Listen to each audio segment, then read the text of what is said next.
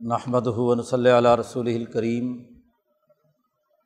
بعد فاعوذ باللہ من الشیطان الرجیم بسم اللہ الرحمن الرحیم قال اللہ تبارک و تعالی یا ایہا الذین آمنوا اتقوا اللہ ولتنظر نفس ما قدمت لغد. واتقوا اللہ ان اللہ خبیر بما تعملون. وقال نبی صلی اللہ علیہ وسلم کانت بنو اسرا تسوسحم الانبیاء علامہ حلق نبی خالف نبی آخر علالہ نبی آبادی سیقون خلفاء فیق سرون وقال نبی صلی اللہ علیہ وسلم لا تزال طائفة من امتی قائمین علی الحق. لا يضرهم من خالفه. صدق اللہ مولان العظیم و صدق رسول النبی الکریم معزز دوستوں دین اسلام کی جامع تعلیمات ہمیں دنیا اور آخرت میں کامیاب بنانے کا ایک مکمل پروگرام دیتی ہیں۔ انسانیت اللہ کو محبوب ہے، اس لیے اللہ تبارک و تعالیٰ انسانیت کو دنیا اور آخرت میں کامیاب بنانے کے لیے واضح ہدایات اور ایک مکمل اور جامع پروگرام کتاب مقدس قرآن حکیم اور نبی اکرم صلی اللہ علیہ وسلم کی سیرت کی روشنی میں بیان کرتے ہیں۔ انسان کے لیے سب سے اہم ترین بات یہ ہے کہ وہ انسان بنے۔ انسان کا انسان بننا سب سے پہلی ترجیح ہے۔ باقی تمام امور اس کے بعد کے ہیں۔ انسان حیوانات سے بالا تر ایک اعلیٰ درجے کی مخلوق ہے اور فرشتوں سے بھی ایک پہلو سے جامع مخلوق ہونے کی وجہ سے، مختلف پہلوؤں پر مشتمل ہونے کی وجہ سے زیادہ بہتر ہے۔ انسان کے لیے یہی ہے کہ وہ انسان بنے، فرشتہ بننے کی اس دنیا میں کوشش کرے گا تو ناکام ہوگا۔ اور اس دنیا میں جانور بننے کی کوشش کرے گا تب تباہ ہوگا۔ انسان کے دائیں بائیں دو مخلوقات ایک طرف فرشتے اور دوسری طرف حیوانیت پر مشتمل شیطانیت۔ ان دونوں کے درمیان اسے اعتدال کے راستے پر چلنا ہے۔ اپنی روح، اپنے دل و دماغ، اپنے وجود کو انسانیت کے جو معیارات اللہ نے طے کیے ہیں، اس کے مطابق اسے آگے بڑھنا ہے۔ قرآن حکیم اور دین اسلام کی تعلیمات انسان کو انسان بنانے کے لیے اسی لیے قرآن حکیم نے بار بار خطاب کر کے، انسانیت کو مخاطب کر کے اپنا پیغام منتقل کیا ہے۔ یا یوہناس اے لوگو انسانوں کو مخاطب کیا ہے۔ قرآن حکیم کا نزول ہوا ہے۔ تو اس وقت بھی کہا کہ کتاب مقدس قرآن حکیم حد الناس انسانیت کے لیے ہدایت۔ کسی خاص قوم یا مذہب یا خطے کی بات نہیں ہو رہی۔ انسانوں کے لیے ہدایت ہے کہ وہ انسان بن جائے رسول اللہ صلی اللہ علیہ وسلم کا تعارف کرایا ہے۔ تو ومار صلی کا اللہ رحمۃ للعالمین کہ آپ کو ہم نے جو رسول بنا کر بھیجا ہے، وہ تمام اقوام عالم پوری انسانیت کے لیے رحمت بنا کر بھیجا ہے۔ صحابہ کا تذکرہ آیا ہے۔ تو کن تم خیرہ امتن اخرجت لناس تم ایک بہترین امت ہو، انسانیت کے فائدے کے لیے کام کرنے والی۔ کتاب مقدس نازل ہوتا ہے تو واضح کر دیا گیا کہ لیہ کما بین الناس بالحق، انسانوں کے درمیان عدل و انصاف کے ساتھ، حق کے ساتھ فیصلہ کریں۔ گویا کہ انسانیت قرآن کا موضوع ہے اور انسانوں کی انسانیت یہ ہے کہ وہ دوسرے انسانوں کے ساتھ انس و محبت اور ان کے حقوق کی ادائیگی والا معاملہ کرے۔ ایک تو اپنے خالق و مالک اللہ رب العزت کو پہچانے، معرفت حاصل کرے، اس کے ساتھ تعلق قائم کرے۔ اور دوسرے یہ کہ وہ اپنے جیسے انسانوں کے حقوق ادا کرنے کے لیے، انسانوں کی ذمہ داریاں پوری کرنے کے لیے، اپنی انسانیت کو جگانے کے لیے کردار ادا کرے۔ انسان انسان کے کام آئے، اس کی ضروریات پوری کرے۔ ہر انسان دوسرے انسان کا محتاج ہے۔ سارے کام خود نہیں کر سکتا۔ اور تمام کام تبھی ہوں گے جب انسان ایک دوسرے کے ساتھ تعاون کرے۔ حتیٰ کہ حضرت مجد الفسانی رحمۃ اللہ علیہ نے اپنے مکتوبات میں لکھا ہے۔ کہ امام الانبیاء حضرت محمد مصطفیٰ صلی اللہ علیہ وسلم بھی انسانی زندگی میں دوسرے انسانوں کے تعاون اور ان کی اجتماعیت کو ساتھ لے کر چلنے پر معمور کیے گئے ہیں۔ ورنہ محبوب ترین دنیا میں انسان جس کے لیے کائنات پیدا کی گئی، تو سارے کام روحانی طور پر از خود ہو جاتے، اشارہ کرتے تو ہو جاتے۔ اتنی بڑی جماعت بنانے، مصیبت، مشقت برداشت کرنے، جہاد کرنے کی کیا ضرورت تھی؟ اگر وہ اشارہ کر کے چاند کو دو ٹکڑے کر سکتے ہیں تو کیا ابو جہل کو اشارہ کر کے دو ٹکڑے نہیں کر سکتے؟ کیا ان ظالم شیطانوں کو، شیطنت کو دور کرنے کے لیے کوئی انگلی کا اشارہ نہیں ہو سکتا؟ آپ کے بلانے پر جانور حاضر ہو کر گردن جھکا کر سامنے آ جائیں، درخت بولنے لگ جائیں، تو کون سی چیز ہے؟ جو آپ کے حکم کے مطابق کوئی کام نہیں کر سکتی کسی دوسرے کے خلاف۔ جماعت کی کیا ضرورت تھی؟ اکیلے ہی بدر میں پہنچ جاتے، پتھروں کو حکم دیتے کہ ان کے اوپر سر پر برسو۔ بلکہ پہنچنے بھی کیا ضرورت ہے؟ مدینے سے ہی کوئی توجہ ڈالتے تو پتھر ان کے اوپر پڑتے، مر جاتے۔ لیکن اس دنیا میں انسانوں کو انسانیت سکھانی تھی۔ تو انسانیت سکھانے کے لیے انہوں نے انسانی نقطۂ نظر سے جو کام ہو سکتا تھا، اسی کو اختیار کیا ہے۔ کہ اپنے ساتھ ایک جماعت بنائی، ایک ایک فرد پر محنت کی، طائف کا سفر کیا مصیبتوں میں۔ پہاڑوں اور وادیوں میں گئے۔ حج کے موقع پر ایک ایک قبیلے کے پاس جا کر اس کو دعوت حق دی۔ جبکہ اپنا سگا چچا ابو لہب پیچھے پیچھے ہوتا اور کہتا ہے کہ یہ میرا بھتیجا ہے۔ اور ناوز باللہ اس کے دماغ میں خلل ہے، ایسی باتیں کرتا ہے، یہ تمہیں غلط بات کی دعوت دے رہا ہے۔ اتنی مصیبت اور اتنی مشقت برداشت کر کے ایک ایک فرد کو اپنے ساتھ جوڑا اجتماعیت کے لیے، جماعت بنانے کے لیے، تاکہ انسانیت ان کی بحال ہو۔ انسانی مقاصد کے لیے ان کو کیا ہے؟ بروئے عمل لایا جائے۔ تو انسان کو انسان بننا ہے، فرشتہ نہیں بننا، اور نہ ہی کیا ہے، جانور بننا ہے۔ اب انسان کی انسانیت تبھی بحال ہوتی ہے۔ وہ جو دوسرے انسانوں کے کام آتا ہے اور دوسرے انسانوں کے کام آنے کے لیے اس کا اپنی بیوی بچوں سے لے کر قومی اور بین الاقوامی نظام تک اجتماعیت کے جتنے بھی دائرے ہیں، ان کے حقوق ادا کرنے ہیں۔ ان ذمہ داریوں کو سمجھنا ہے اور ان ذمہ داریوں پر عمل درآمد کے لیے اپنے آپ کو پیش کرنا ہے۔ اس کے لیے جد وجہد اور کوشش کرنی ہے۔ کہ وہ نمونے کے طور پر جس سطح پر بھی ہو، وہ بحیثیت شوہر، بحیثیت باپ، بحیثیت خاندان کے سربراہ بحیثیت اپنی برادری کے رکن، بحیثیت محلے کے ایک فرد، شہر کے ایک شہری، مملکت کے ایک شہری کی حیثیت سے، اور بین الاقوامی دنیا میں انسانیت کے نقطۂ نظر سے، وہ تمام لوگوں کے ساتھ جو معاملہ کرے، وہ عدل و انصاف کا ہو۔ قرآن حکیم نے کہا، یا یوہل انسان غرہ کا بربی کل کریم اے انسان، تجھ کو کس نے دھوکے میں مبتلا کر دیا رب کریم سے؟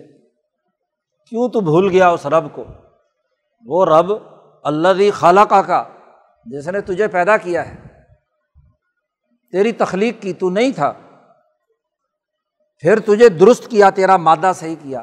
فعدل کا اور تیرے اندر اعتدال پیدا کیا۔ جی ایک قوت ملکیت کی اٹھا کر لے آئے فرشتوں والی، روح، اور ایک جانوروں والی حیوانیت اٹھا کر لے آئے جسم۔ ان دونوں کا ملاپ پیدا کیا۔ اور اگر دو چیزوں کی کسی جگہ پر کوئی ہاں جی حیت ترکیبیاں بنائی جائے، کوئی مرکب بنایا جائے، تو عام طور پر ان میں توازن نہیں رہتا۔ جی یا ایک بڑھ جاتی ہے اور خاص طور پر ایسی چیزیں ہوں جو دو متضاد چیزیں ہوں۔ تو ان کو ایک جگہ پر جمع کرنا اور ایسا کمبینیشن بنانا کہ جس میں کوئی کسی کے اوپر اتنا غلبہ نہ پالے کہ دوسرا سرے سے فنا ہو جائے۔ خاصا مشکل ہے۔ تو ہم نے تجھے پیدا کیا، تخلیق کی۔ ایک طرف تیرا جسم بنتا جا رہا ہے۔ ماں کے پیٹ میں حیوانی تقاضے سے جو تمام اعمال ہوئے، اس کے نتیجے میں تین مہینے تک تیرا جسم بنا، ہڈیاں بنی گوشت بنا پوسٹ بنا۔ اس کے بعد دوسری طرف سے کیا ہے؟ فرشتہ روح لے کر آتا ہے اور آ کر اس کے ساتھ اس کے اندر ڈال دیتا ہے۔ تو دونوں کے درمیان، ایک دوسرے کے درمیان آپس میں کیا ہے؟ ایسا جوڑ پیدا کرتا ہے، جسم سے پیدا ہونے والی روح حیوانی میں اور اوپر سے نازل ہونے والی روح حقیقی میں کہ اسے فصوا کا ایسا مکس کیا، ایسا مکس کیا اور اس میں ایسا توازن رکھا کہ کوئی ایک دوسرے پر جس وقت پیدا کیا جاتا ہے تو فطرت پر پیدا ہوتا ہے، وہ بالکل عادلہ کا تعدیل پر ہوتا ہے، عدل کی بنیاد پر ہوتا ہے۔ دونوں پلڑے برابر ہوتے ہیں، کوئی کسی کے اوپر زیادتی کا حامل نہیں ہوتا۔ تو تیری فطرت میں عدل رکھا ہے۔ بچہ اسی لیے جب ماں کے پیٹ میں پیدا ہوتا ہے تو یک طرفہ نہیں ہوتا۔ دونوں کے درمیان عدل کی بنیاد پر جبلت اس کی تخلیق پذیر ہوتی ہے۔ دونوں کے درمیان مکسنگ ہوتی ہے۔ امام شاہ ولی اللہ فرماتے ہیں کہ اس کو ایک مثال سے واضح کیا کہ جیسے پارے میں چاندی اور پانی اس طریقے سے مکس ہوتا ہے کہ اس کے کسی بھی جز کو جدا کرو، چاندی اور پارا الگ الگ نہیں ہوں گے بلکہ وہ دونوں ایک چھوٹا جز بن جائے گا، الگ بن جائے گا۔ لیکن مکسنگ ایسی ہے، کیمیائی عمل اتنا پختہ ہے کہ دوسرا ایک دوسرے سے جدا نہیں ہوتا۔ تو دونوں کے درمیان توازن پیدا کیا فعاد اللہ کا۔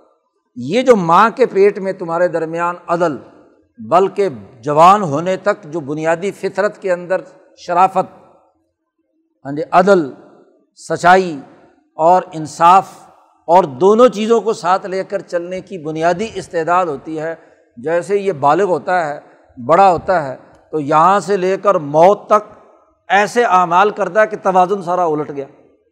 جی یہ توازن جو الٹا ہے، یہ خراب ہے۔ اب یہاں جب تمہیں ہوش آ گیا، جب تک ہوش نہیں تھا، تو تمہارے جسم کا توازن برقرار ہے۔ اور جیسے ہی ہوش آیا اور توازن ٹوٹنا شروع ہو گیا، تو کیوں؟ اب تو تمہارے سپرد کر دیا تمہیں کہ جاؤ اپنے آپ کو اب خود مینیج کرو۔ ہم نے ماں کے پیٹ سے لے کر بالغ ہونے تک تمہیں کیا ہے، ایک اعتدال کی صورت دی۔ اصل تو ماں کے پیٹ سے نکلنے تک دی۔ اب ماں باپ جیسے ہیں، ماحول جیسا ہے، انہوں نے بچپن میں تمہیں بگاڑا یا اچھا کیا؟ تو ماحول کے اثرات ہیں نا۔ ہم نے تو اعتدال پر پیدا کیا تھا۔ اس لیے حضور نے فرمایا کہ ہر بچہ جب پیدا ہوتا ہے تو فطرت انسانیت پر پیدا ہوتا ہے، فطرت اسلام پر پیدا ہوتا ہے۔ اسلام اور انسانیت میں کوئی تضاد نہیں ہے۔ یہ آج کے فرقہ پرستوں نے انسان کے درمیان اور اسلام کے درمیان کوئی تضاد پیدا کر دیا۔ جی؟ آج کے نام نہاد انسان اپنی انسانیت کا معیار یہ سمجھتے ہیں کہ اسلام کی ضرورت نہیں اور ماشاء اللہ آج کے اسلام پسند یہ سمجھتے ہیں کہ اسلام کا انسان سے کوئی تعلق نہیں۔ یہ دو انتہائیں ہیں۔ حالانکہ اسلام اور انسان تو دونوں ایک ہی چیز ہے۔ کیا فرق ہے دونوں کے درمیان؟ تو ہم نے اس فطرت انسانیت یا فطرت اسلامیت پر تمہیں پیدا کیا۔ اب ابا واہ یوحدانی ہی او یونسرانی ہی او یومجسانی ہی تمہارے والدین، تمہارا ماحول جس سماج میں رہے وہاں کے ماحول نے تمہیں انسانیت کے دائرے سے نکال کر کسی ایک خواہشات کا بندہ بنا دیا۔ تمہاری حیوانیت کو ابھار دیا۔ تمہاری ملکیت مسق کر کے ملکیت کو غلط رخ دے دیا۔ اب ملکیت تو چاہتی ہے کہ وہ اپنے اصل روح کی طرف، روح الکل اور اللہ کی طرف پہنچے۔ اس کو درمیان میں عیسیٰ کو خدا بنا کر اس کے ساتھ جوڑ دیا۔ کہ عیسیٰ بھی ایک روح ہے، اللہ تک پہنچنے کے بجائے عیسیٰ کو ہی اللہ کا بیٹا بنا لو۔ ہاں جی ازیر تک روک دیا۔ یا ہندوؤں نے اس کو کسی وید کسی رام چندر جی اور کسی ہاں جی کرشن مہاراج پہ روک دیا۔ تو کسی ایک جگہ پر روک دینے کا مطلب یہ کہ روحانیت کی ترقی کا راستہ روک دیا۔ تو اصل تو انسان میں اعتدال ہے۔ اور یہ اعتدال یہی ہے کہ یہ توازن برقرار رکھے۔ یہ نہ تو اپنی حیوانیت کو اتنا بڑھائے کہ وہ ملکیت کو مس کر دے اور ہو بھی نہیں سکتی۔ یاد رکھو، جڑاؤ اتنا ہے کہ انسان لاکھ کوشش کرے، ملکیت اس سے جدا ہو کر سرے سے بھاگ۔ ذرا ذرا دب جائے گی، چھپ جائے گی۔ اسی لیے ایک مجرم سے مجرم تر آدمی جتنا بڑا کفر اور ظلم کرے، بڑھاپے میں جسم ناقص ہو گیا تو ضرور ضمیر اسے ملامت کرتا ہے۔ یہ ملامت کرنے والا کون ہے؟ وہ تو شیطان بنا پھرتا تھا، وہ تو متکبر تھا۔ ہاں جی اس کے سامنے تو انسانیت کی کوئی حیثیت نہیں تھی۔ جب اس کے پاس حکمرانی تھی، وہ انسانوں کو لوٹتا تھا، مارتا تھا، قتل کرتا تھا شفاق تھا، سارے جرائم کرتا تھا۔ اب یہ کس چیز نے اسے کیا ہے؟ ملامت کیا ہے۔ کس چیز نے اس کو تنبی کی ہے؟ اور جب موت کے ذریعے سے پردہ ہٹے گا اور اگلا منظر نامہ آئے گا تو اس وقت تو بالکل واضح طور پر سامنے آ جائے گا کہ کس نے کیا حرکت کی ہے۔ وہ تو ساری جتنی دن پہلے کیے ہوئے کام ہے یہ ملکیت ہی اس کو کہے گی کہ بھائی، اس کی تو غذا تم نے پوری نہیں کی، یہ بہیمیت کے تمام جانوروں والے تم کام کرتے رہے۔ یہی تو کشمکش یہ اس کا پیچھا نہیں چھوڑے گی۔ چلو جی یک طرفہ یہ انسان مسق ہو کر بندر بن جاتا ہے یا جانور بن جائے۔ تو چلو جی اس کی ملکیت ولکیت ختم سرے سے ہو جائے، تو تب بھی جان چھوٹی، چلو جانوروں کے ساتھ تو حشر ہوگا، لیکن جانور بھی نہیں بن سکتا۔ ہاں جی اور اگر کوئی آدمی اپنی عبادات اور اپنے تمام زوم کی بنیاد پر فرشتہ بننا چاہتا ہے، تو دنیا میں فرشتہ بھی نہیں بن سکتا۔ پیٹ ساتھ لگا، فرشتے کو تو بھوک نہیں لگتی، تمہیں تو بھوک لگتی ہے۔ تمہیں تو کیا ہے، اولاد پیدا بھی کرنی ہے، نسل کو آگے بڑھانا ہے، تمہاری تو جنسی تقاضے بھی ہیں۔ تمہاری تو باقی ضروریات بھی ہیں، وہ ضروریات بھی کسی نہ کسی درجے میں پوری ہونی ہے تو اگر بڑے سے بڑا صوفی، ولی، بلکہ نبی بھی چاہے کہ اس دنیا میں رہتے ہوئے صرف فرشتہ بن کر اڑے، تو نہیں اڑ سکتا اس کے ساتھ جو اس کی ملکیت کے ساتھ اس کی بہیمیت جوڑ دی گئی ہے، اس کی حیوانیت اس کے ساتھ پیوست کر دی گئی ہے، وہ جو پتھر اس کے ساتھ باندھ دیا گیا، اس کی ساری پرواز کو روک دے گا۔ اس کو اپنی محدودیتوں کو اور اپنی اس قرۂۂ عرض کے ساتھ جو تعلق ہے اس تعلق کے ساتھ اسے رہنا پڑے گا۔ تو نہ انسان اس دنیا میں اس درجے میں جا سکتا، نہ اس درجے میں جا سکتا۔ ہے اعتدال کی حالت ہے اعتدال کی حالت پیدا کرنا ہے۔ اور اعتدال کی حالت یہ ہے کہ اللہ کے ساتھ سچا تعلق قائم کرے اور انسانوں کے حقوق ادا کرے۔ لوگوں کی ضروریات پوری کرے۔ لوگوں کے مسائل، عدل و انصاف اور توازن کے ساتھ۔ اور وہ لوگ، چاہے مسلمان ہوں یا کافر کسی قبیلے کے ہوں، کسی نسل کے ہوں۔ لا یجری من کم شنعان قومن، کسی قوم کا بغض تمہیں اس بات پر نہ ابھارے کہ تم عدل و انصاف کا دامن ہاتھ سے چھوڑ دو۔ تمہیں تو عدل و انصاف ہر حال میں کرنا ہے، کیونکہ عدالہ کے ذریعے سے جو اعتدال تمہارے وجود میں ماں کے پیٹ میں رکھ دیا گیا ہے، اس کا تقاضا ہے کہ تمہیں اس عدل کو قائم کرنے کے لیے، اس عدل کے حصول کے لیے جد وجہد اور کوشش کرنی ہے۔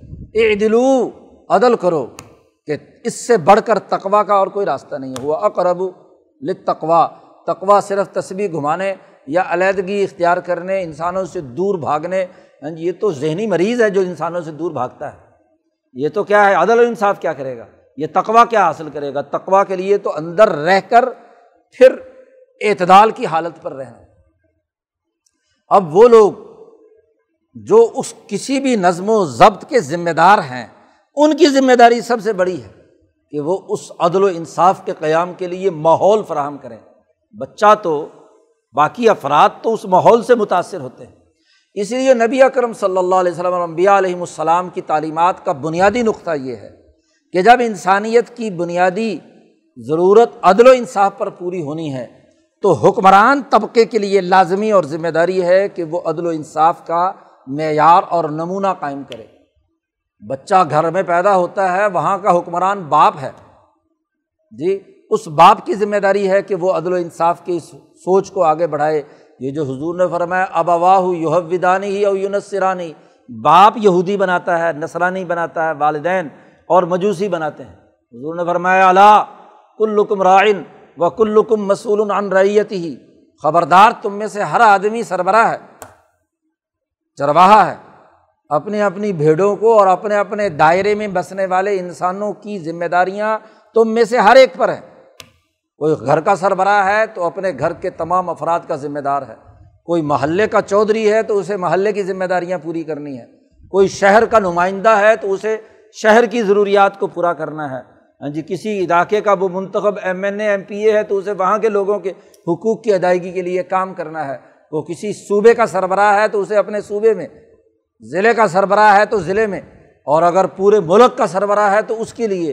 اور اگر وہ حسن اتفاق یا سو اتفاق سے بین الاقوامی سربراہ بن گیا ہے، تو اسے تمام اقوام عالم کی ذمہ داریاں پوری کرنی ہے یہ بنیادی ذمہ داری ہے ہر اس فرد کی جو جس سطح کی ذمہ داری قبول کی ہو۔ تو یہی فرمایا حضور نے اللہ کلکم رائن تم میں سے ہر آدمی سربراہ ہے، اور وہ کلکم مسعول عن رعیت ہی اور تم میں سے ہر ایک سے سوال کیا جائے گا، وہ مسعول ہے۔ پوچھا جائے گا کہ اس نے اپنے ماتحتوں کے لیے کیا نمونہ چھوڑا ہے۔ حضور نے فرمایا کہ حت المر اتو فی بیتی زوجیہ حتیٰ کہ خاتون خانہ عورت اپنے خامن کے گھر کی سربراہ ہے۔ مرد تو سارا دن ہاں جی ملازمت اور محنت، مشقت اور معاشی باہر کی سرگرمیوں میں مصروف ہے۔ گھر کا نظم و نسق، اس کی مینیجر، اس کی حکمران عورت ہے، خاتون ہے۔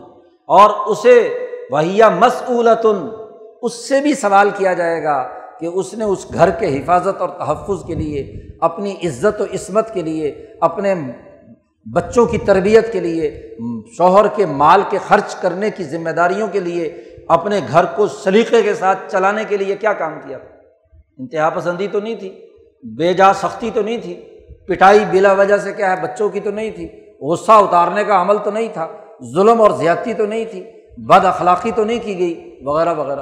اس سے بھی سوال کیا جائے گا۔ تو آپ دیکھیے کہ جب ہر سطح کے حکمران کو مخاطب بنا کر ذمہ دار بنایا گیا اور حکمران سسٹم کا نمائندہ ہوتا ہے، سسٹم کا سربراہ ہوتا ہے، وہ سسٹم چلاتا ہے، وہ طے کرتا ہے کہ کس وقت کھانا ملے گا، گھر کے اندر فرض کیا۔ اسکول کا پرنسپل طے کرے گا کہ کس وقت کون سا سبق ہوگا، کس وقت کس پر لیکچر ہوگا۔ شہر کا سربراہ طے کرے گا کہ کس وقت کون کون سے کام سر انجام پانے ہیں اور کون کون سے اس شہر کی شہریت کو برقرار رکھنے کے لیے ضروری ہیں۔ اس کا حکمران جو صوبے کا ہے، جس کی اتھارٹی ہے، جس کے دستخطوں سے سارا صوبے کا نظام چل رہا ہے، وہ ذمہ دار ہے۔ ریاست کا نظم و نسق جس کے پاس چل رہا ہے، وہ ذمہ دار ہے۔ جس کے دستخطوں سے آئین، قانون، ضابطے اور قواعد اور حکمرانی کا نظام چل رہا ہے، وہ ذمہ دار ہے۔ قانون ساز ادارہ ذمہ دار ہے کہ وہ کیا کام کر رہا تھا۔ اس نے انسانیت کے لیے اعتدال پر مبنی قانون بنایا اور اس پر عمل درآمد کیا یا اس نے ظلم اور زیادتی اور بد اخلاقی کی بنیاد پر کیا۔ تو ماں سے، باپ سے، خاندان کے سربراہ سے، محلے کے چودھری سے ہاں جی شہر کے میئر سے بلدیا کے چیئرمین سے، صوبے کے سربراہ سے، مملکت کے وزیر اعظم یا صدر سے اور بین الاقوامی دنیا کی اقوام متحدہ کے سربراہ سے پوچھا جائے گا کہ جتنے ماتحت تمہارے لوگ تھے، ان کے بارے میں تم نے کیا کیا؟ عجیب بات ہے، دین اسلام کی تعلیمات بیان کرنے والے لوگ اس سسٹم کا تذکرہ نہیں کرتے۔ بس ہر آدمی خود نیک بن جائے۔ کیسے بن جائے بھی نیک؟ حضور تو فرما رہے ابا باہ یوحدانی ہی او یونسرانی حضور تو فرما رہے ہیں کہ حکمران جواب دہ ہے، جو بھی جس درجے کا سربراہ ہے۔ حضور تو سسٹم کی بات کر رہے ہیں اور یہاں سسٹم سے ماورا ہو کر ذمہ دار لوگوں کو قرار دیا جا رہا ہے۔ ہاں جی کہ لوگ جو ہیں وہ ذمہ دار ہیں۔ جی لوگ سارے جھوٹ بولنا چھوڑ دیں تو سارا پاکستان ٹھیک ہو جائے گا۔ کیسے جھوٹ بولنا چھوڑ دیں؟ اگر یہاں کا حکمران جھوٹ بولتا ہے، جھوٹ کو فروغ دیتا ہے لوگ جی نشہ کرنا چھوڑ دیں، کیسے چھوڑ دیں جی؟ اگر یہاں کا وفاقی وزیر قانون خود کیا ہے نشہ کی پڑیا بانٹتا پھر رہا ہو، تو پھر کیسے چھوڑ دیں؟ ہاں جی خود لوگ فحاشی اور ریانی چھوڑ دیں جی لڑکیوں کو دیکھنا چھوڑ دیں۔ تم ٹی وی کے اوپر تو ساری بدماشی کرو۔ ہاں جی سارے ڈرامے دکھاؤ، ساری فحاشی اور ریانی قانون جائز قرار دو۔ موبائل ہر ایک کے ہاتھ میں پکڑا دو، نیٹ کی رسائی تک ہر ایک، ہر طرح کی ویڈیو ڈاؤن لوڈ کرنے کی اجازت دے دو اور پھر کہو جو بچوں یہ نہ دیکھنا۔ کیا مسئلہ ہے؟ بھائی ذمہ دار تم ہو، سسٹم ذمہ دار ہے۔ اس لیے قرآن حکیم نے جہاں بھی مخاطب کیا اس حکمران طبقے کو، جس کے نتیجے میں انسانیت اچھی ہوتی ہے یا بگڑتی ہے۔ اس لیے فرمایا اناس اعلیٰ دینی ملوک لوگ اپنے حکمرانوں کے دین، ان کی سوچ، ان کے سسٹم کے تابے ہوتے ہیں۔ لوگ وہی کچھ کرتے ہیں جو ان کے سربراہ کرتے ہیں۔ وہ جھوٹ بولے۔ ہاں جی رات کو معاہدہ کریں، صبح کہیں رات گئی، بات گئی۔ او جی مٹی پاؤ جی یہ کوئی معاہدہ معاہدہ سیاسی معاہدہ تھا، یہ کوئی کیا ہے؟ درست، کوئی ضروری قرآن و حدیث تھوڑا ہی ہے۔ معاہدہ ہے اور معاہدہ اور میساک ہی قرآن ہے۔ اور ہر میساک کو قرآن نے سپورٹ دیے قرآن کیا ہے؟ قرآن بھی ایک معاہدہ ہے۔ معاہدے کے تحت نازل ہوا ہے۔ جی قرآن حکیم بار بار اس بات کو بیان کرتا ہے کہ دیکھو تم پر ہم جو ذمہ داری عائد کر رہے ہیں وہ اس لیے کہ بھائی اخذنا میساکا کم ہم نے تم سے میساک لیا تھا، پوچھا تھا۔ تمہاری جب روحیں پیدا کی تھی تو پوچھا تھا السط برب کم کیا میں تمہارا رب نہیں ہوں؟ تو تم نے کہا تھا کہ ہاں بلا۔ اس میساک کے تحت قرآن نازل ہوا ہے۔ اس وقت ہم نے تم سے میساک لیا تھا کہ میں تمہاری طرف رسول بھیجوں گا تو میری رسولوں کی بات ماننی ہوگی، میں ان پر کتابیں نازل کروں گا، ان کی بات ماننی ہوگی۔ بنی اسرائیل سے الگ معاہدہ، اللہ نے امبیا سے بھی معاہدہ کیا۔ ہم بھائی خزنہ می ساکن نبی نا ہم نبیوں سے می ساک ہم نے لیا کہ دیکھو، ہم تمہیں کتاب اور حکمت دیں گے اور تمہاری ذمہ داری یہ ہوگی کہ اس کے مطابق لوگوں تک علم و فکر نظریہ اور نظام قائم کرنے کی ذمہ داریاں پوری کرو گے۔ تو اللہ تعالیٰ تو دنیا کا، کائنات کا نظام، انسانوں کا نظام معاہدات پر چلا رہے ہیں۔ قرآن نے ان لوگوں کو انسانیت دشمن، فاسق و فاجر، ظالم اور گمراہ قرار دیا ہے، جو اللہ دین ین قزون عہد اللہ ممبادی میساکی وہ لوگ جو اللہ سے عہد کرتے ہیں، اللہ کے نام پر عہد کرتے ہیں۔ اور پھر اسے توڑتے ہیں۔ دنیا کا کون سا معاشرہ ہے کہ جہاں کے سربراہان مملکت اپنے سوسائٹی میں موجود تمام امور کا حلف کسی نہ کسی جس کو وہ رام کہیں، گاڈ کہیں، خدا کہیں، اللہ کہیں، اس کے نام پر نہیں اٹھاتے۔ آج دنیا کا سب سے بڑی طاقت رکھنے والا امریکہ کا صدر بائبل پہ ہاتھ رکھ کر اٹھاتا۔ ہے بائبل کس نے نازل کی ہے؟ کیوں بائبل پر اٹھاتا ہے؟ اس لیے کہ اللہ نے نازل کیا جی آپ دیکھیے کہ دنیا کے یہ لوگ اس اللہ کے نام پر اور یاد رکھو، جب بھی آپ نے کسی دوسرے انسان سے معاہدہ کیا، اللہ کی قسم نہ بھی اٹھائی ہو، وہ اللہ سے معاہدہ کیا۔ ہر معاہدہ جی جو سچائی پر مبنی ہے بر و تقبہ کی احساس پر ہے، انسانی حقوق کی پاسداری کا ہے، وہ قرآن و سنت ہے۔ یہ بکواس ہے، جو سیاسی لیڈر یہ کہے اور تمہارا لیڈر جو ہے نا، بنانے والا بھی یہ کہے۔ کہ جی یہ سیاسی معاہدے تھے، ہو گئے ہو گئے، ختم ہو گئے۔ انیس سو چھتیس کے الیکشن میں تمہارے لیڈر نے بھی تو یہ بات کہی تھی، جو یہاں چھ پارٹیوں کا الیکشن کے لیے اتحاد ہوا تھا، مسلم پارلیمنٹری بورڈ کا، اس کے تحت الیکشن ہوئے انیس سو چھتیس کے۔ تو سینتیس میں جب کہا گیا کہ جی جس شرائط کے ساتھ معاہدہ ہوا تھا، اس کے مطابق عمل درآمد کرو، تو انہوں نے کہا یہ تو سیاسی معاہدہ تھا، سیاسی معاہدے کی کیا حیثیت ہے؟ اسلام کا ٹھیکیدار تمہارا لیڈر۔ تو اس وقت سے لے کر اب تک اگر سیاسی لوگ ذمہ دار یہ سمجھتے رہے کہ جی ہمارا معاہدہ تو سیاسی معاہدہ ہوتا، سیاسی معاہدہ بھی قرآن ہے، کیونکہ قرآن نے اس کا تحفظ دیا ہے۔ ہر انسانی معاہدہ جو انسانوں کی ضروریات کی تکمیل کے لیے ہے، انسانوں کو اعتماد میں لے کر کیا گیا ہے۔ چوری کے معاہدے کی بات نہیں ہو رہی، چور مل کر کوئی معاہدہ کر لیں ہاں جی ڈاکے کے معاہدے کی بات نہیں ہو رہی۔ انسانیت کے اصولوں اور ترقی کا جو بھی معاہدہ ہوگا، اس کا سپورٹر کون ہے؟ قرآن۔ وہ قرآن کا منکر ہے جو معاہدہ کر کے معاہدے سے توڑ دیتا ہے۔ حضور صلی اللہ علیہ وسلم نے یہودی سے معاہدہ کیا تھا نا، وعدہ کیا تھا کہ جی فلاں درخت کے نیچے کھڑے ہوں گے تو حضور صلی اللہ علیہ وسلم تین دن کیوں کھڑے رہے؟ جی کہ جی یہ تو معاہدہ تھا، یہودی سے کیا ہے، کافر سے معاہدہ، کون سا کوئی پورا کرنا ضروری ہے؟ تمہارا نبی تو تین دن کھڑے رہے اپنے معاہدے پر اور یہاں کہتے ہیں معاہدہ رات گئی، بات گئی۔ یہ سیاسی معاہدہ تھا۔ ہر معاہدے کو نبی اس کے بغیر نہیں کھڑا ہو سکتا کہ نبی کو پتہ ہے کہ یہ جو معاہدہ میں نے زبان کی ہے، اس کا نگران اور محافظ اللہ تبارک و تعالیٰ ہے۔ اس سے پوچھ ہوگی کہ میں نے یہ جو معاہدہ کیا، اس کو پورا کیا یا نہیں کیا؟ تو ہر آدمی سے اپنے معاہدے کے بارے میں سوال کیا جائے گا۔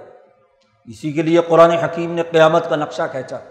قرآن نے کہا، دیکھو، ذرا یاد کرو، وہ شفاق حکمرانوں وہ سسٹم چلانے والے ظالموں، او وزراء اور مشیروں، او حکمران طبقوں او سرمایہ دار طبقوں ذرا غور و فکر کرو عزت سما ان فطارت قرآن نے کہا، نقشہ غور کرو۔ اس منظر کو دیکھو کہ یہ جو آسمان تمہیں تحفظ دے رہا ہے، یہ پھٹ جائے گا۔ جی، عزت سما ان فطرت اور کیا ہوگا؟ یہ جو سمندروں کا پانی تم پر آ رہا ہے، یہ ابل آئے گا۔ بہار فجرت ویزل جبال سیرت پہاڑ روئی کے گالے کی طرف دوڑنے لگ جائیں گے۔ زمین ٹوٹ پھوٹ جائے گی۔ ہاں جی سورج مٹیالہ ہو جائے گا، اس کی روشنی ختم ہو جائے گی۔ ہاں جی ان قدرت، ذرا منظرنامہ دیکھو۔ قیامت کا منظرنامہ قرآن نے کہا۔ اور یہ ساری چیزیں جب ٹوٹ پھوٹ جائیں گی، تو علیمت نفس ما قدمت و اخرت ہر انسانی نفس جان لے گا۔ آئینے کی طرح اس کا وجود جب ٹوٹ پھوٹ ہوگا، تو اس کا نفس جان لے گا۔ آئینہ سامنے آئے گا کہ اس نے اپنی ساٹھ ستر سال کی پوری زندگی میں بالغ ہونے سے لے کر موت تک کیا کیا کام کیے ہیں؟ ہر چیز علیمت نفسما قدمت و اخرت کیا پیچھے چھوڑ آیا ہے جو کرنا تھا اور نہیں کر سکا؟ اور کیا کر کے لایا ہے؟ کیونکہ اس کا ہر عمل، اس کا ہر کردار اس کے ساتھ چپکا ہوا ہوگا۔ اس کے ساتھ اس کی روح کے ساتھ چمٹا ہوا ہوگا اور روح کے ساتھ پتھر بدے ہوئے ہوں، ظلم بنا ہوا ہو نا انصافی ہو، انسانوں کا خون چپٹا ہوا ہو اس کے ساتھ، تو پھر کیا چوری ہو، ڈاکہ ہو، قتل و غارت گری ہو، تو پھر کیا ہوگا؟ اس کی اپنی ہی روح پکارے گی کہ یہ کیا اینٹ روڑے پتھر اٹھا کر لے آیا۔ اور جو اصل کام کی چیزیں تھیں انسانیت کی، وہ پیچھے چھوڑ آیا۔ پیچھے والے یا باتیں یاد آئیں گی۔ جیسے ضمیر جب کچوکے لگاتا ہے تو ماضی یاد آتا ہے اور ماضی کی ایک ایک حرکت کہ یار یہ کیسے میں نے بے وقوفی کا کام کیا؟ یہ میں نے کیسے کیا ہے؟ غلط کام میرے سے ہو کیسے گیا؟ تو جیسے دنیا میں بھی اگر ماضی یاد آ جائے تو وہ عذاب بن جاتا ہے۔ یاد ماضی عذاب ہے یارب اسی بنیاد پر ہے کہ جب سوچتا ہے آدمی کہ کیا کیا اس نے، تو قرآن کہتا ہے علیمت نفسما قدمت واخرت اور یہیں پر قرآن نے کہا، یا انسان ماغر کا بربی کل کریم اللہ میاں پوچھے گا کہ ہاں بھائی، سنا انسان۔ جی ماغر کا بربی کل کریم کس نے تجھے دھوکے میں مبتلا کر دیا تھا؟ رب کریم سے اللہ خالہ کا جس نے تجھے پیدا کیا تھا۔ فصب وا کا عدالہ کا تجھے کیا ہے؟ اعتدال کی حالت پر پیدا کیا تھا۔ یہ توازن کیوں بگڑ گیا تیرا؟ غیر متوازن کیوں ہو گیا؟ اور پھر یہ قرآن نے حکیم نے ان لوگوں کے لیے منظرنامہ کھینچا ہے جو سرمایہ پرست ہیں، جو متکبر ہیں، جو حکمران ہیں، سوسائٹی کو یرغمال بنانے والے ہیں۔ حکمران طبقہ پیش نظر۔ بات یہ ہے کہ ہر سسٹم میں حکمران طبقے کو قیامت کے عذاب سے ڈرایا گیا۔ اور لوگ جو ہوتے ہیں وہ تو ان کے نقش قدم پر چلنے والے ہیں۔ ان کے پیروکار ہیں۔ لوگ ان کے مطابق عمل کرتے ہیں۔ اس کے ساتھ شامل ہوتے ہیں۔ آج سوچنا ہوگا، آج ہماری ریاست احتساب احتساب کے نعرے لگا رہی ہے اور چالیس پچاس سال کی پرانی جتنی بھی کوتاہیاں ہیں منی لانڈرنگ کی، پیسوں کے ادھر ادھر کرنے کی ہاں جی ان تمام کے احتساب کے چکر میں پڑی ہوئی ہے۔ اور اب پیسوں کے لین دین کے بعد اب اگلا کام کہتے ہیں جی یہ جو ہیروئن فروشی اور یہ جو نشے کی چیزیں ہیں، یہ کس نے پھیلائی ہیں؟ اب بین الاقوامی مافیا کے لوگوں نے آپ کا وزیر کیرس کانفرنس کرتا ہے، ہمیں نشاندہی کی کہ فلانا فلانا بندہ جو ہے نا وہ ہیرون فروشی کرتا ہے لاہور سے فیصلہ آباد سے لاہور، فلاں نمبر گاڑی میں مال جا رہا ہے، پکڑ لو۔ ایک ہاتھ کے پکڑنے سے کام ہوگا۔ پہلے جائزہ لو کہ یہ آیا کیوں تھا۔ جیسے پچھلے جمعے میں نے تفصیل سے بیان کیا تھا کہ یہ کالی معیشت تمہارے اندر کیسے داخل ہوئی، یہ کالا نشہ کیسے تمہارے اندر داخل ہوا۔ یہ نشے اور ہیروئن فروشی کا کام کہاں سے اور کیوں شروع ہوا؟ ایک آدھ فرد کے پکڑنے سے کچھ نہیں ہونے والا۔ وہ جو مافیا نیٹ ورک پچھلے چالیس، پچاس سال، ساٹھ سال سے عالمی اور مقامی، یہاں کے حکمرانوں نے ساتھ مل کر، عالمی اسٹیبلشمنٹ کے ساتھ مل کر افغان جہاد کے نام پر جیسے بندے مروائے فساد برپا کیا۔ ایسے ہی ایک کالی معیشت کے نام پر پیسہ منی لانڈرنگ ایک جگہ سے دوسری جگہ منتقل کرنے کا کام کیا، ایسے ہی انسانوں میں نشہ بانٹنے ہیروئن فروشی کا کاروبار، یہ اس عالمی اور مقامی اسٹیبلشمنٹ نے ہی تو پیدا کیا تھا۔ ورنہ بیچارہ ایک ہاں جی چند ایکڑوں کا مالک، ایک وزیر بننے والا، وہ آج عالمی مافیا کا رکن کیسے بن گیا؟ ایک ہاں جی یہاں پر گوال منڈی میں ہاں جی خرقہ پھیرنے والا، ٹاکی پھیرنے والا کسی تھریشر کے اوپر، وہ تین دفعہ وزیر اعظم بن کر اس پوری ہیروئن فروشی کا سرپرست کیسے بن گیا؟ یہ پیسہ کیوں لیا گیا؟ کس نے لیا؟ اس کی تحقیق کرو نا، اس کی بھی پڑتال کرنی چاہیے کہ یہ نشے کا عادت پیدا کرنے کا باقاعدہ عمل، منظم ریاست کی چھتری کے نیچے مختلف طبقوں کے نیچے پیدا کیا گیا۔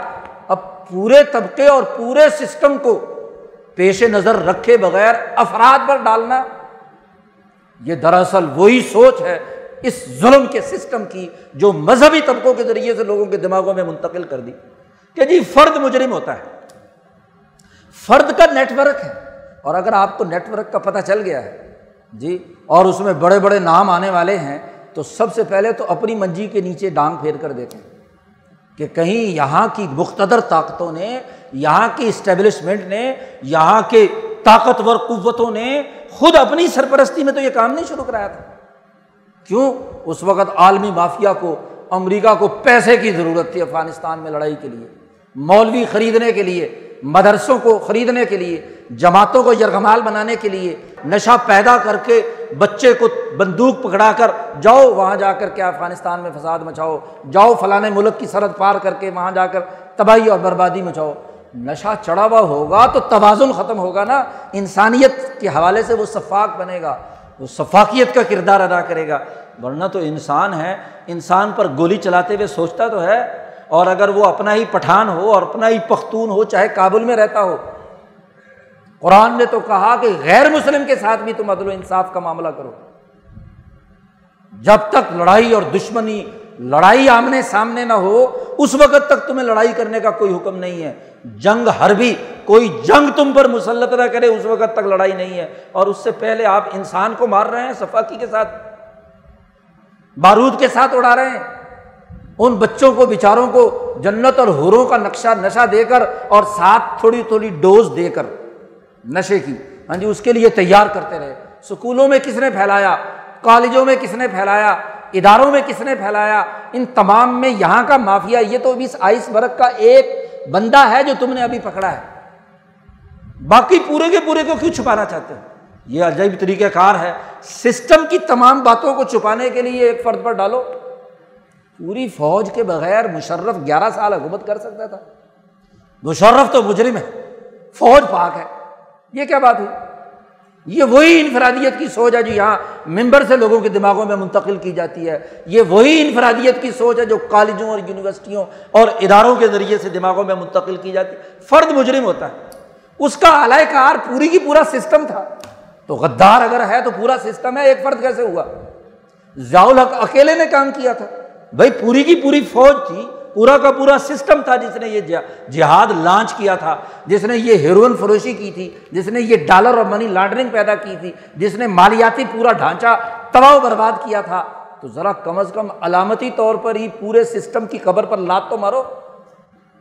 اس سسٹم کا تجزیہ تو کرو۔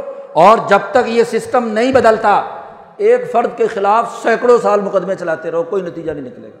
وہ صرف ہاں جی گونگلوں سے مٹی اتارنے والی۔ نواز شریف اکیلا تھا۔ بھائی اگر اس نے یہ جرم کیا تو جرم جن کی ناک کے نیچے ہو رہا تھا، ان کو پتا نہیں تھا اس وقت۔ آج اگر وہ دس جلدیں نکال کر لائے ہیں ہاں جی جے آئی ٹی کی، تو یہ دس جلدیں ان کے پاس ریکارڈ میں تھیں۔ ان کی ناک کے سامنے کام ہو رہا تھا۔ اس وقت تم سوئے ہوئے تھے۔ اس وقت یہاں کی عدالت تھی، یہاں کے ادارے تھے۔ زرداری جب تم نے صدر بنایا اور پھر دو دفعہ اس کو حکومت دی، اس وقت تمہارا نمائندہ تھا۔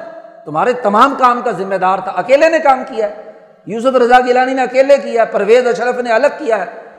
عجیب بات ہے، تماشا ہے۔ ستر سال میں افراد پر بوجھ ڈالو۔ لیاقت علی خان برا تھا، گورنر جنرل غلام محمد برا تھا۔ اور کچھ چھلانگ مار کر کہیں گے جی جناح صاحب بھی برے تھے۔ ہاں جی چلو جی فرد پر ڈالیں گے۔ جناح اکیلے نے کام کیا، لیاقت نے اکیلے نے کام کیا، غلام محمد نے اکیلے نے کام کیا، سکندر مرزا اکیلا تھا۔ سسٹم کی طرف توجہ نہیں۔ ایوب خان نے گیارہ سال اکیلے نے حکومت کی، بغیر سسٹم کے، بغیر کسی اجتماعیت کے۔ بھٹو اور یا نے بغیر کسی اجتماعیت کے کام کی۔ یہ وہ سوچ ہے جو لوگوں کی دلوماغوں میں منتقل کی گئی ہے غلط۔ قرآن کہتا ہے اب اواہ یوحدان ہی او یونسرانی او یوجسانی والدین اور حکمران باپ ہوتا ہے، یاد رکھو، باپ کا کردار اسے ادا کرنا ہے۔ اور اگر باپ ہی نشہ بانٹ رہا ہو پیسے کے لیے۔ اور پیسہ بھی انٹرنیشنل مافیا کے پاس جا رہا ہو، اس کے پاس تو اپنا حصے پتی کا ہی پیسہ آتا ہے جو مجرم اور جرم کرنے والا ہوتا ہے۔ ہر نیچے والا مجرم، وہ تو صرف اپنے حصہ پتی رکھ کر اوپر والے کو دیتا ہے۔ سسٹم کا مطلب ہی ہے۔ اور اس سے اوپر والا، اس سے اوپر والا۔ اب سوال یہ ہے کہ جس کو پکڑا ہے، وہ کس کو حصہ پتی دیتا تو اس کو بھی پکڑو۔ اور وہ آگے بین الاقوامی کس مافیا کو دیتا تھا؟ جی جس اب بین الاقوامی مافیا نے نشاندہی کی ہے تو بین الاقوامی مافیا کو بھی لاؤ سامنے ایک نیٹ ورک پورا واضح کرو لیکن نہیں، آپ دیکھیے کہ سسٹم پر آنچ نہیں آنی چاہیے اور اس سسٹم کو کس چاہ سے تحفظ دے دیا؟ ایک خود ساختہ ہاں جی بر و تقوا کی بنیاد پر نہیں اسم و ادوان کی بنیاد پر ایک نام نہاد لیگل ڈاکومنٹ آئین کے نام سے ملک اور ریاست پر مسلط کر دیا کہ جی آئین تحفظ دیتا اداروں کو۔ اداروں کو آئین تحفظ دیتا ہے، ادارے سیاہ کریں، سفید کریں، جو بھی کریں۔ ظلم کریں، الیکشن کے نام پر سلیکشن کریں۔ ہاں جی ادارے جو ہے وہ ظلم اور زیادتی کا نظام بنائیں، جھوٹی عدالتیں قائم کریں، انصاف فراہم نہ کریں، انسانیت کی تباہی کے فیصلے کریں، وہ ہیرون فروشی کو پورا تحفظ فراہم کریں، وہ جہاد کے نام پر نان اسٹیٹ ایکٹر پیدا کریں، وغیرہ وغیرہ کریں۔ ادارے کو ہی تحفظ ہے۔ عجیب تماشا ہے، یہ دو ڈھائی سو سال سے جو دنیا میں دجل کا نظام قائم ہے، بین الاقوامی یہ جو سسٹم قائم ہے دجل اور فریب کا، بہت خوش نما لباس میں ہے۔ ملما کاری جمہوریت کا عنوان ہے، عدل و انصاف کا عنوان ہے، مساوات کا عنوان ہے، لبرلزم کا عنوان ہے، لیکن اس کے اندر جو مافیاز کو تحفظ دینے کا پورا عمل ہے، وہ اسی طرح موجود ہے۔ تو کیسا آئین؟ کیسا ضابطہ؟ یہ آئین جو ظالموں کو تحفظ فراہم کرتا ہے۔ خوبصورت الفاظ لکھ دیے جائیں کہ جی یہ جمہوریت کے تحفظ کے لیے ہے۔ یہ پہلے بیس پچیس بنیادی آئینی انسانی ہو حقوق بیان کر دیے جائے کہ جی انجمن سازی کی اجازت ہے، اظہار رائے کی آزادی ہے، فلاں کی آزادی ہے، مزدور کی مزدوری دی جائے گی، کسی پر ظلم نہیں کیا جائے گا۔ خوش نما الفاظ لکھ دیے جائیں۔ لیکن کیا اس کے مطابق ادارے بنائے ہیں؟ کوئی کام ادارت ہی بنیادوں پر ہوتا ہے نا؟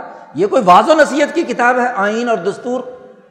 جہاں جو بنیادی اقدار متعین کی گئی ہیں، اس کے مطابق ادارے بھی تو بناؤ، اس مزدور کی مزدوری مہیا کرنے کے لیے، اس کو مساوات مہیا کرنے کے لیے، اس کے حقوق پر ڈاکہ ڈالنے والوں پر گرفت کے لیے، اس کے اندر ہیروئن فروشی، آئس جیسے نشوں کو مسلط کرنے والوں کے لیے کوئی ادارے تو بناؤ، ادارہ بنا لیا ہاں جی کہ اس کو ختم کریں گے۔ ماشاء اللہ ختم کرنے والے ہی کیا ہے؟ اس کے لیے پروموٹ کرنے کا کام کرتے ہیں۔ تو ادارے ان کے ایسے ایس او پیز کے جہاں یہ کام ہو ہی نہ سکے۔ پھر تو بات ہے۔ اور اگر افراد پر سارا بوجھ ڈال کر خود کیا ہے؟ ہاں جی ہاتھ جھاڑ دیں، تو یہ سسٹم سے لوگوں کو دور کرنا ہے۔ سسٹم کی ہلاکت خیزی سے بچنا ہے۔ آج جو سسٹم پر بیٹھے ہیں، کل کو یہی سسٹم ان کے خلاف کارروائی کرے گا۔ کیونکہ سسٹم میں بیٹھ کر وہ سسٹم کے پورے تقاضوں کو پورا کرنا ان کی مجبوری ہے۔ اس لیے آپ ستر سالوں کے حکمرانوں کو دیکھو۔ الیکشن سے پہلے اتنے نعرے لگائیں گے، یہ کر دیں گے، وہ کر دیں گے، ایسے کریں گے، آئی ایم ایف کے پاس نہیں جائیں گے، فلانے کے پاس نہیں جائیں گے، قرض نہیں لیں گے، یوں نہیں کریں گے۔ تو کیوں جیسے حکمران بنتے ہیں تو پھر کیا شکنجے میں کس لیے جاتے ہیں؟ وہاں ان کی بولتی بند۔ اور وہ سارے کام کرتے ہیں جو ان سے پہلے والا حکمران کر کے گیا ہوتا کیوں؟ سسٹم کی گرفت ہے۔ وہ ظلم کا سسٹم، ظلم کا عالمی اور قومی نظام جس نے اس کو جکڑا ہوا ہے، اس کرسی پر بڑے سے بڑا مولانا پیر گدی نشین بٹھا دیا جائے۔ اگر وہ اس سسٹم کی وزارت عظما قبول کرے گا تو یہی کچھ کرے گا۔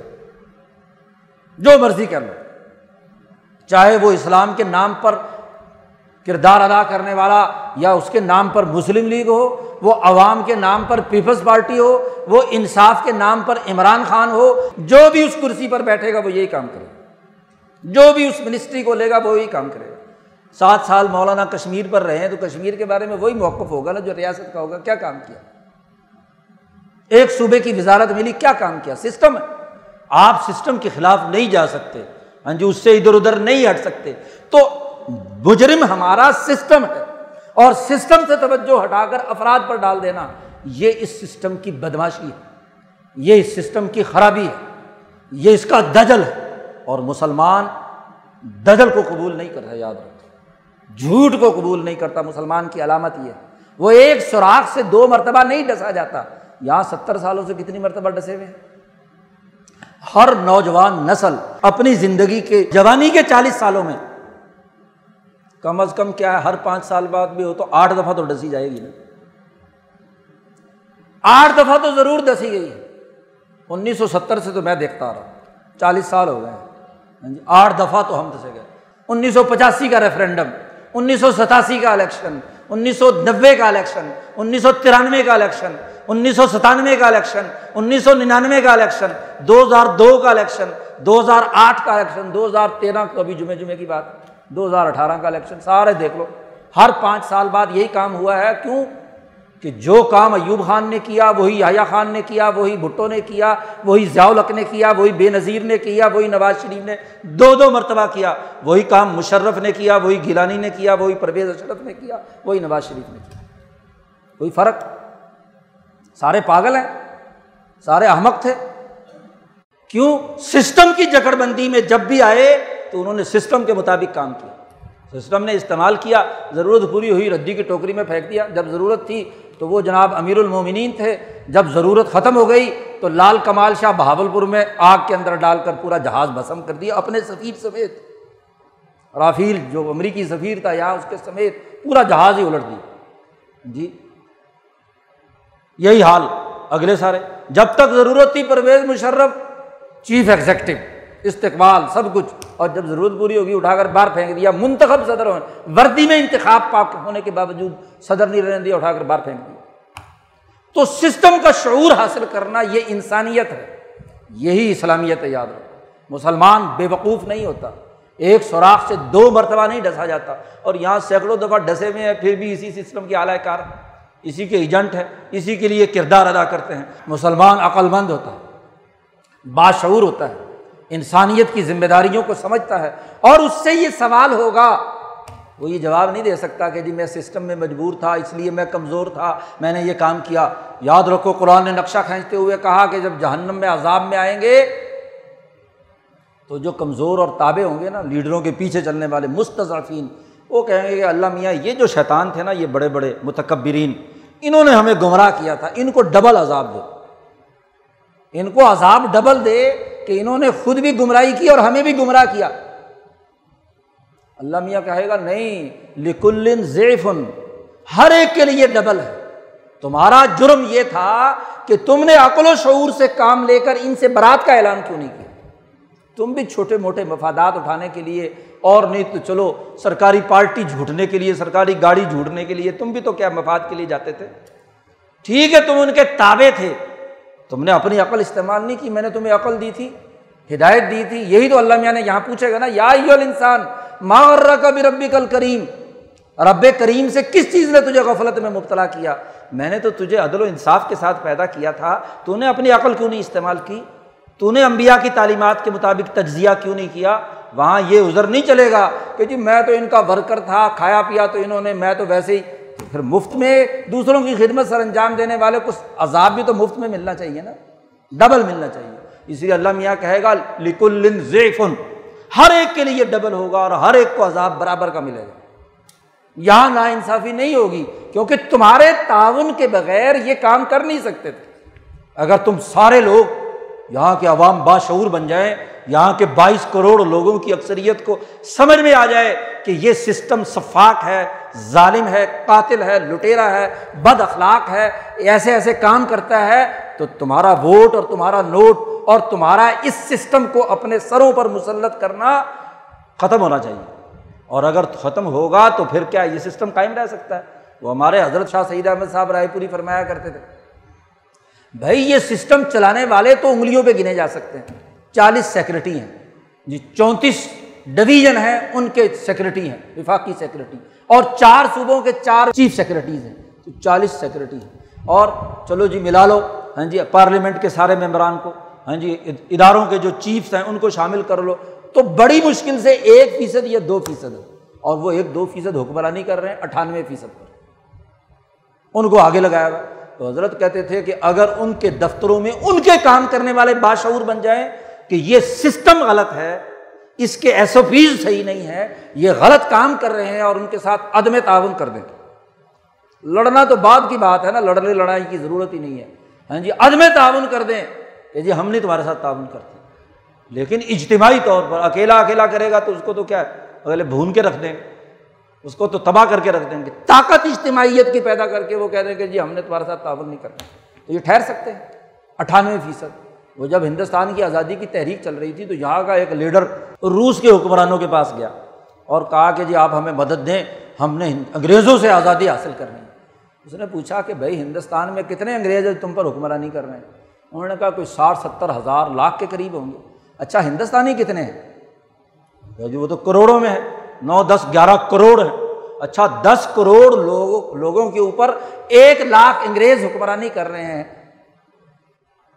سوال جب کیا، تو کہا، ذرا سوچو، کیسے کروڑوں انسان ہے کہ یہ ایک لاکھ سے آزادی حاصل نہیں کر سکتے اور اس کے لیے کسی دوسری قوم کی ضرورت ہے کہ وہ آئے اور ان کے ساتھ تعاون کرے۔ جی بھائی، تمہاری اپنی غیرت کہاں گئی؟ تمہاری اپنی انسانیت کیسے گئی؟ اور کیا خیال ہے کہ کوئی دوسرا آ کر آپ کی مدد کرے گا، مفت میں کرے گا؟ وہ اگر اپنی ایک لاکھ فوج تمہیں دے گا، تو انگریز کی ایک لاکھ کو نکال کر ہاں جی اپنی ایک لاکھ کے ذریعے سے اپنی حکمرانی تم پر قائم کرے گا۔ یہ بھی یہاں ایک بڑا ہاں جی چرچا ہے جی چین آ کر ہمیں امریکہ سے آزادی دلائے گا۔ بھائی، چین آ کر امریکہ سے آزادی دلائے گا تو چینی آئیں گے۔ اگر انہوں نے ہی آزادی دلانی ہے، تمہارے کام کرنا ہے، تو پھر امریکیوں کو بھگا کر پھر چینی حکومت کریں گے نا۔ ان کی حکمرانی ہوگی۔ تمہارا شعور مر گیا، تم اسی سسٹم کے ایجنٹ بن کر رہنا چاہتے ہو، تمہیں قرضے کی ہی بھیک چاہیے ہے۔ تو امریکہ کے قرضے کے بجائے چائنا کا قرضہ لینا شروع کر دیا تم نے۔ یعنی تم قرض خار ہی رہو گے، مقروض ہی رہو گے۔ اور جدید جدید کیا قدیم دنیا میں بھی جو کسی کا قرض لیتا ہے، وہ اسی کا غلام ہوتا ہے۔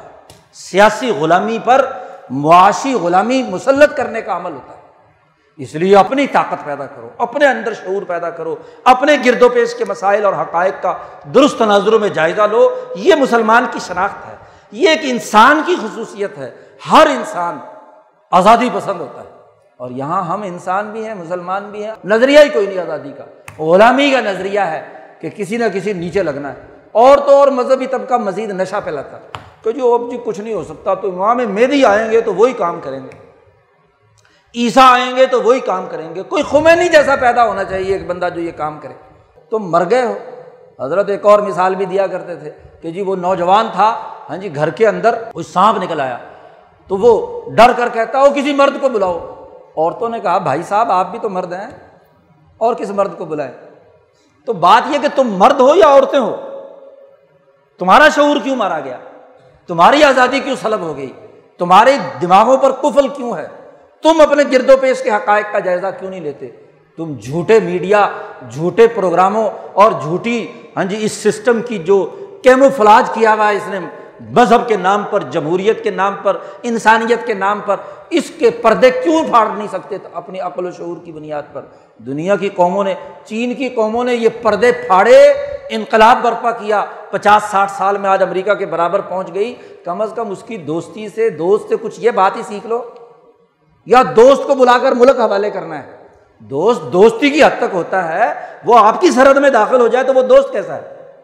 جی تو اس سے سیکھا جاتا ہے۔ ہاں جی لیکن یہ کہ اسی کے لتھی لگ کر اسی سے قرضہ کھانے، اسی سے پیسے کھانے۔ اب یہاں کے مافیا نے کہا، امریکہ کہتا ہے اچھا تمہیں چھیالیس ارب ملتا ہے یا چھپن ارب وہاں سے ملتا ہے سی پیک کے نام پر، تو میں اس سے زیادہ دینے کے لیے تیار ہوں۔ آؤ، میں تمہارا وائٹ ہاؤس میں استقبال بھی کروں گا۔ ہاں جی اور جس ڈالر کے تم ندیدے ہو وہ ڈالر بھی دوں گا۔ تو آئی ایم ایف نے قرضہ بھی آپ کا ماشاء اللہ منظور کر دیا، پیسے بھی آنے شروع ہو گئے، تو نشے کی دوبارہ عادت پڑ جائے گی، پھر ڈالر چالیس پچاس پیر آ جائے گا۔ آپ کہیں جی انقلاب کر دیا، واہ جی واہ، کیا حکومت نے کیا ہے کام؟ بھائی اس سسٹم کا کیا ہوا؟ سسٹم تو وہی کا وہی ہے، جو کا تو ہے۔ کوئی سسٹم میں تبدیلی کی ہے؟ کوئی نہیں۔ قانون نیا بنایا ہو، کوئی ضابطہ نیا بنایا ہو، کوئی طریقۂ کار وضع کیا ہو، عدل و انصاف کا وہ کچھ نہیں۔ اور الٹا جو بیچارے اپنی جیب سے تنخواہ دار ملازم ٹیکس ادا کرتا تھا، اس کی توہین و تجریر کرتے ہوئے پچھلے بیس سال کے، دس سال کے لٹیروں کو کہا گیا کہ آؤ ایمنسٹی اسکیم کے تحت اور اپنی لوٹی ہوئی دولت کو جائز بنا لو، اتنے فیصد صرف پیسے دے کر کیا آپ کا وزیر کہتا ہے کہ جی پچہتر ارب روپیہ آیا ہے اور کل ان پورے مافیاز میں سے ایک لاکھ پچیس ہزار لوگوں نے اس اسکیم کو قبول کیا ہے۔ باقیوں کے خلاف کیا آپ نے قانون سازی کی ہے؟ آج پانچ تاریخ ہو گئی ہے، کریک ڈاؤن ہونا چاہیے تھا۔ اٹھا کر سب کو اگر بل فرض یہ جاری ضروری کرنا ضروری تھی، لیکن کیوں؟ کہ خود حکمرانوں، خود یہاں کی مافیا، یہاں کی بیوروکریسی، یہاں کے مقتدر طبقے، یہاں کے صحافی جو ہیروئن فروش بھی ہیں ہیروئن فروشوں کے لیے پروگرام بھی کرتے ہیں، ان کی حمایت میں بولتے ہیں۔ اور تو اور وہ مذہبی نمائندہ ہاں جی اویس نورانی، وہ بھی چیخ رہا ہے ہاں جی سیاست کے نام پر۔ تو وہ بھی بول رہے ہیں ہاں جی ہیروئن فروشوں کو پکڑنے سے۔ تو آپ دیکھیے کہ اس کی بنیاد پر اگر یہاں شور و غوغا مچتا ہے، تو قانون کیا ہے؟ قانون پر عمل درآمد کیا ہے؟ سسٹم کیا ہے؟ اور اگر آپ کا ہی سسٹم ایف بی آر کے نمائندے وہ اپنا کھانا پینا بھتا چھوڑ دیں گے اس سسٹم کو آپ نے درست کیا ہے؟ وہ اگر نوٹس دیتے ہیں لاکھوں کروڑوں کا تو کہتے لو اتنا پیسے دو۔ اور ماشاء اللہ وکیل دستیاب ہے جی جو فائلر بنانے والے ہیں، وہ موجود ہیں۔ ہاں جی ان کے لیے چور راستہ بتانے کے لیے کہ یہ یہ راستے ہیں۔ چلو جی اس راستے سے کیا ہے؟ چلو، اس طریقے سے تحفظ فراہم کر لو۔ تو آپ دیکھیے کہ سسٹم جب تک درست نہیں ہوتا، کچھ نہیں درست ہو سکتا۔ یہ سب دکھاوا ہے، تماشا ہے۔ ہاں جی انسانوں کو بے وقوف بنانا ہے، مسلمان کو احمق بنانا ہے۔